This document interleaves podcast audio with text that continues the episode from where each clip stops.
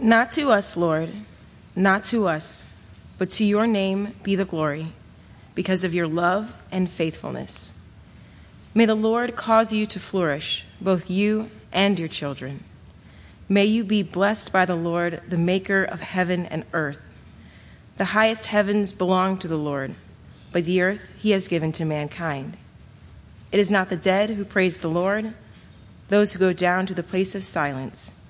It is we who extol the Lord, both now and forevermore. Praise the Lord. All right. Good morning, Grace.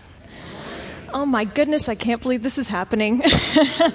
I am so, so excited to be here this morning. My name is Michaela, and I'm the missions pastor here at Grace Community Church, and I'm also the worship leader over at West Falls Church. So, hey, West Falls Church, if you're all watching, love my family. Ah, so, I am so excited to be here. Uh, not only is it my first sermon I am ever preaching in my life, but I am excited to be talking about my favorite movie of all time, which is Indiana Jones and the Last Crusade.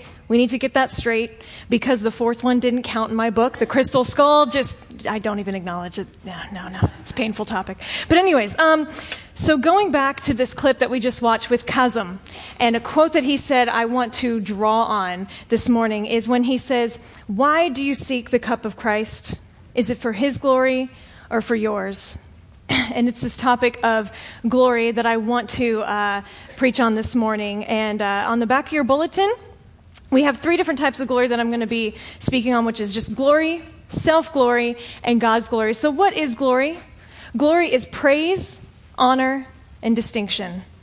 Self glory is personal vanity and pride, but God's glory is to give Him honor, give Him all the glory, by praising and worshiping Him. Now, I just want to give you a few pictures of what I feel self glory has looked like in my life and God's glory has looked like in my life. So let's go ahead and we'll put that first picture up there. Um, this is self glory in my life.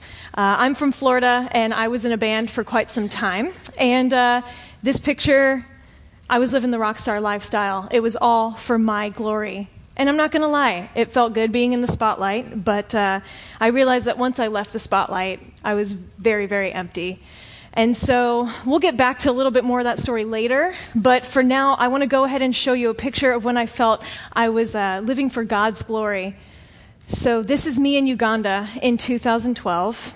And uh, I just wanted to live for God in this moment. I knew this kid for like five seconds, and he just ran up to me, and we embraced one another. And in that moment, I was like, wow, this isn't about me. This isn't for my glory, God. This is for your glory. And so that's exactly what I want us to think about. Why, why should we change how we live our lives? Why should we live for God's glory and not for our own? And what does the Bible say about that? So I was kind of looking through and I found Colossians 3:23. And Colossians 3, 3:23 states, "Whatever you do, work at it with all your heart as working for the Lord." And it's that concept, that topic of work and having a job that I really, really want to hone in on here uh, because it's relevant. It's our Western society, right? It's our Western culture to, to want to work for recognition and climb that ladder of success, right? And we put in the time, we put in the extra hours, and it still goes unrecognized, right? I know some of you are feeling that way this morning. You're dreading going to work tomorrow. And I hear it time and time again nowadays that I have friends, I have family that just say, Man, I hate my job. My boss didn't even notice that I woke up two extra hours early this morning. I, I was the one who put in all the time on that project, not him, not her. It was me. But so, how can we reframe that and say, God, I want to work for you. I want you to be my boss because ultimately he's the only one that's going to recognize everything that we do. So when we reframe our minds and we say, God, you're my boss, I want to put in the time for you and for your glory and not for my own glory. Because going back to that Psalm 115 that Elise just read earlier, is the writer asks that God's name, not ours, be glorified. We may pray to do a good job, so that our work will be noticed, and that's okay. And that's something I, I want to make sure that you all understand. I'm not harping on, you know, well, hey, I put in the time. I want to be recognized, right? You know, I want, I want a little recognition here. That's fine. It's in our human nature, right? There's nothing wrong with wanting to look good and trying to impress. The problem comes when we want to look good no matter what happens to God's reputation in the process. And I'll say that again. That problem, it comes when we want to look good no matter what happens to God's reputation in the process. Who's going to get the credit if God answers my prayers? I'll give you an example there. Uh, some of you may, may have seen me sing here at uh, Arlington or over at West Falls Church or watching online. And uh, I love helping to lead worship here at Grace. It's an amazing experience. It's very easy, though, and you ask anyone who's leading worship on stage, it's very easy to get in the mindset that, man, if people aren't raising their hands and if they're not clapping after I sing that note, after I finish that song and it feels really good, if they're not clapping and lifting their hands, then I must have done something wrong. That's the wrong mindset. Every time I want to come on stage, I say, God, I want to empty myself. I am a vessel I am your instrument. Use me for your glory. I want people to raise their hands for you, not for me. I want people to clap and sing loudly for you, not for me. So once again, I go into that mindset and say, God, you're my boss, and I want you to get the recognition because only you're going to recognize what I'm putting into this. So, how do we start living more for his glory and not for our own? I'm so happy you asked. we need to take steps. It's not all going to happen right away. So, we're going to get back to Indiana Jones here because he's about to take three steps. He's going to go through three challenges in order to get the Holy Grail to save his father's life. So, before I play this scene, I just want to set it up for you. So, Indiana and his father, Dr. Jones Sr., they arrive where the Grail is being protected by three very difficult challenges. The Nazis have arrived first because, come on, it wouldn't be an Indiana Jones movie without some Nazis, right? And uh, so the Nazis are there and they want the Grail for themselves, right? So they say, Indy, you're going to go get it for us. No, I'm not going to get it. I'm not getting the Grail for you. Of course not. And they say, well, in order to motivate you, they take it upon themselves to shoot Indiana's father. So now Indiana is feeling the pressure. Man, I got, I got to get this grail to save my father's life. And uh, so that's right where we're going to start off. So let's see how Indy gets to these three challenges this morning. Ah, I love that scene. Those three challenges. That's amazing. So let's go back. We're going to take a quick look at all three of these challenges that Indy just went through. So the first one being the breath of God. And he kept saying it over and over only the penitent man will pass. Only the penitent man will pass. And it triggered, and he remembered that a penitent man is humble.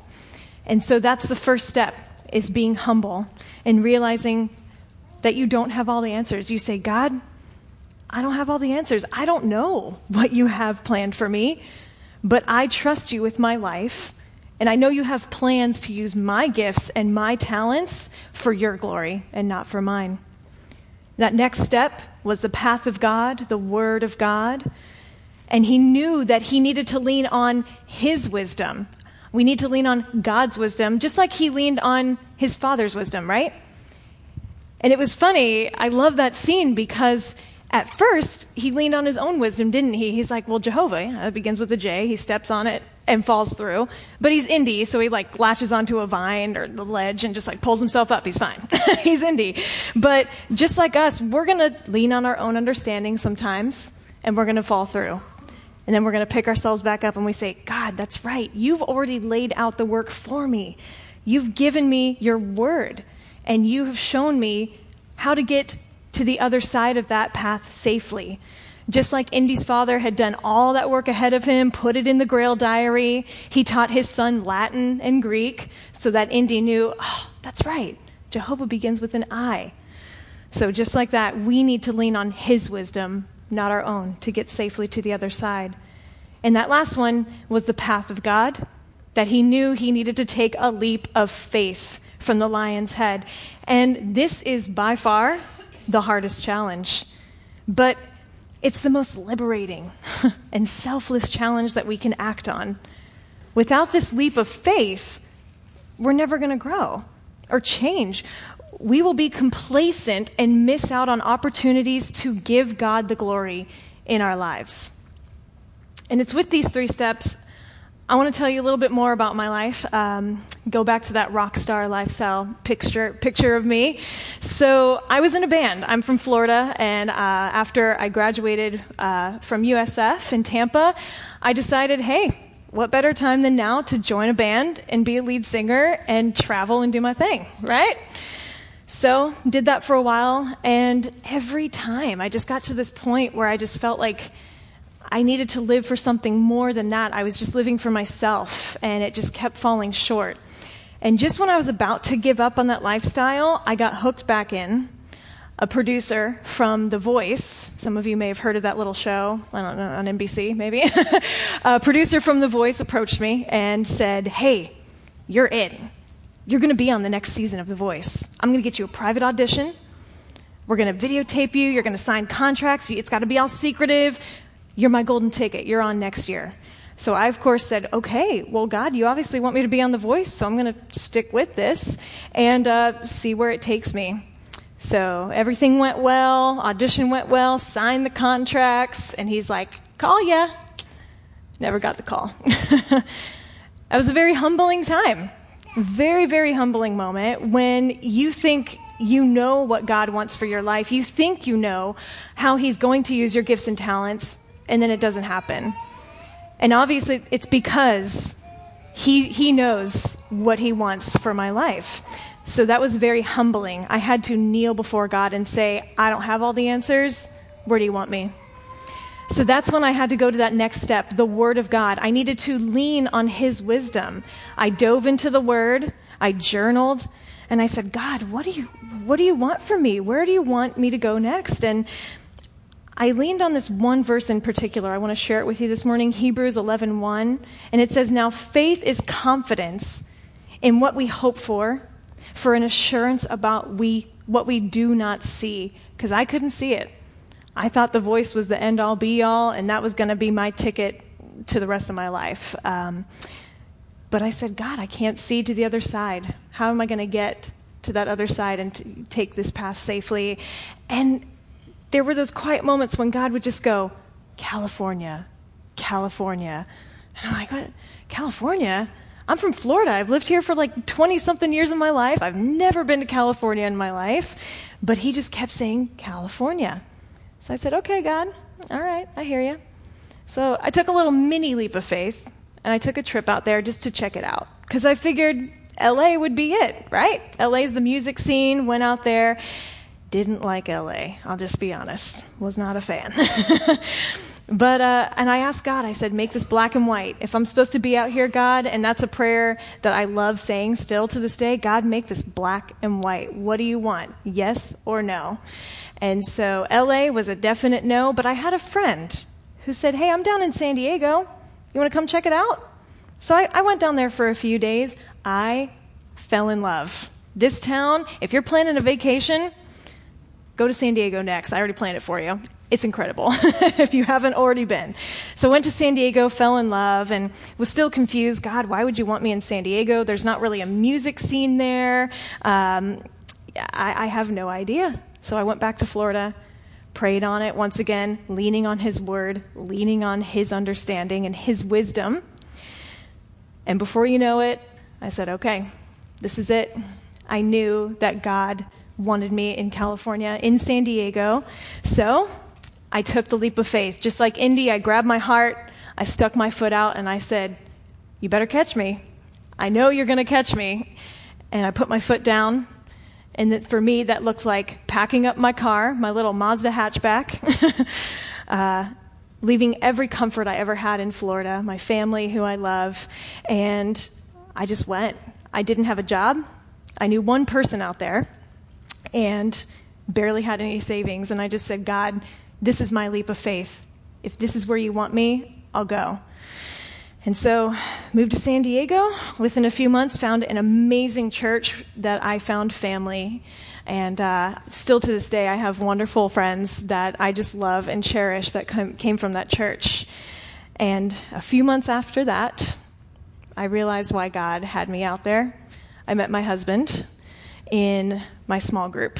And it was one of the best and most amazing things that has ever happened to me in my life, to where I was humbled first. I had to lean on his understanding and wisdom, and I took a leap of faith. And not only did God catch me, but he allowed that situation to thrive because he knew I was doing it for his glory and not for my glory. And this morning, as we go into communion, I want to ask you where are you in these challenges? Are you being humbled currently? Is God just putting you through something where you're like, I don't have all the answers, God? Why? I thought you wanted to use my gifts and talents for this, this, and this, but obviously not. Are you being humbled? Or have you been humbled recently and you're saying, God, I need to lean on you more? I need to lean on your wisdom because if I keep leaning on my own, I'm going to step on that first step and I'm going to fall straight through. Or are you just right on the edge of that leap of faith where you're, you're holding your heart, your foot is out, but you're, you're not quite willing yet to put it down? And so, as we do take communion, I want to challenge you. I want to encourage you to just lean into these three challenges and truly ask God, where am I in these three challenges? And what do you want from me next? What do you want from me to bring you more glory? So I don't keep living for myself, but I live for you, God. So let's go ahead and let's pray this morning. God, we just want to ask you how do you want us to live more for your glory?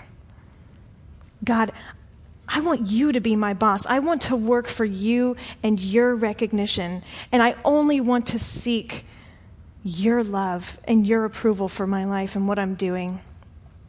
God, we just want to humble ourselves before you. And we just want to say right now in this moment that we don't have all the answers. God, we want to lean on your wisdom and your word and your knowledge and truth, God, that you know what the path ahead of us looks like. So let us lean on things that we cannot see and have faith in you. God, give us the courage to take a leap of faith. Give us the courage to just step out and say, even if this seems impossible, all things are possible through you, God. Help us to just take that leap this morning and to just connect with you as we take communion. Thank you, God. We love you. Amen. Thanks for listening to this week's message. Grace Community Church, a church for people who don't go to church, meets on Sundays at 9:30 a.m. and 11 a.m. in Arlington, Virginia. Connect with us anytime at trygrace.org.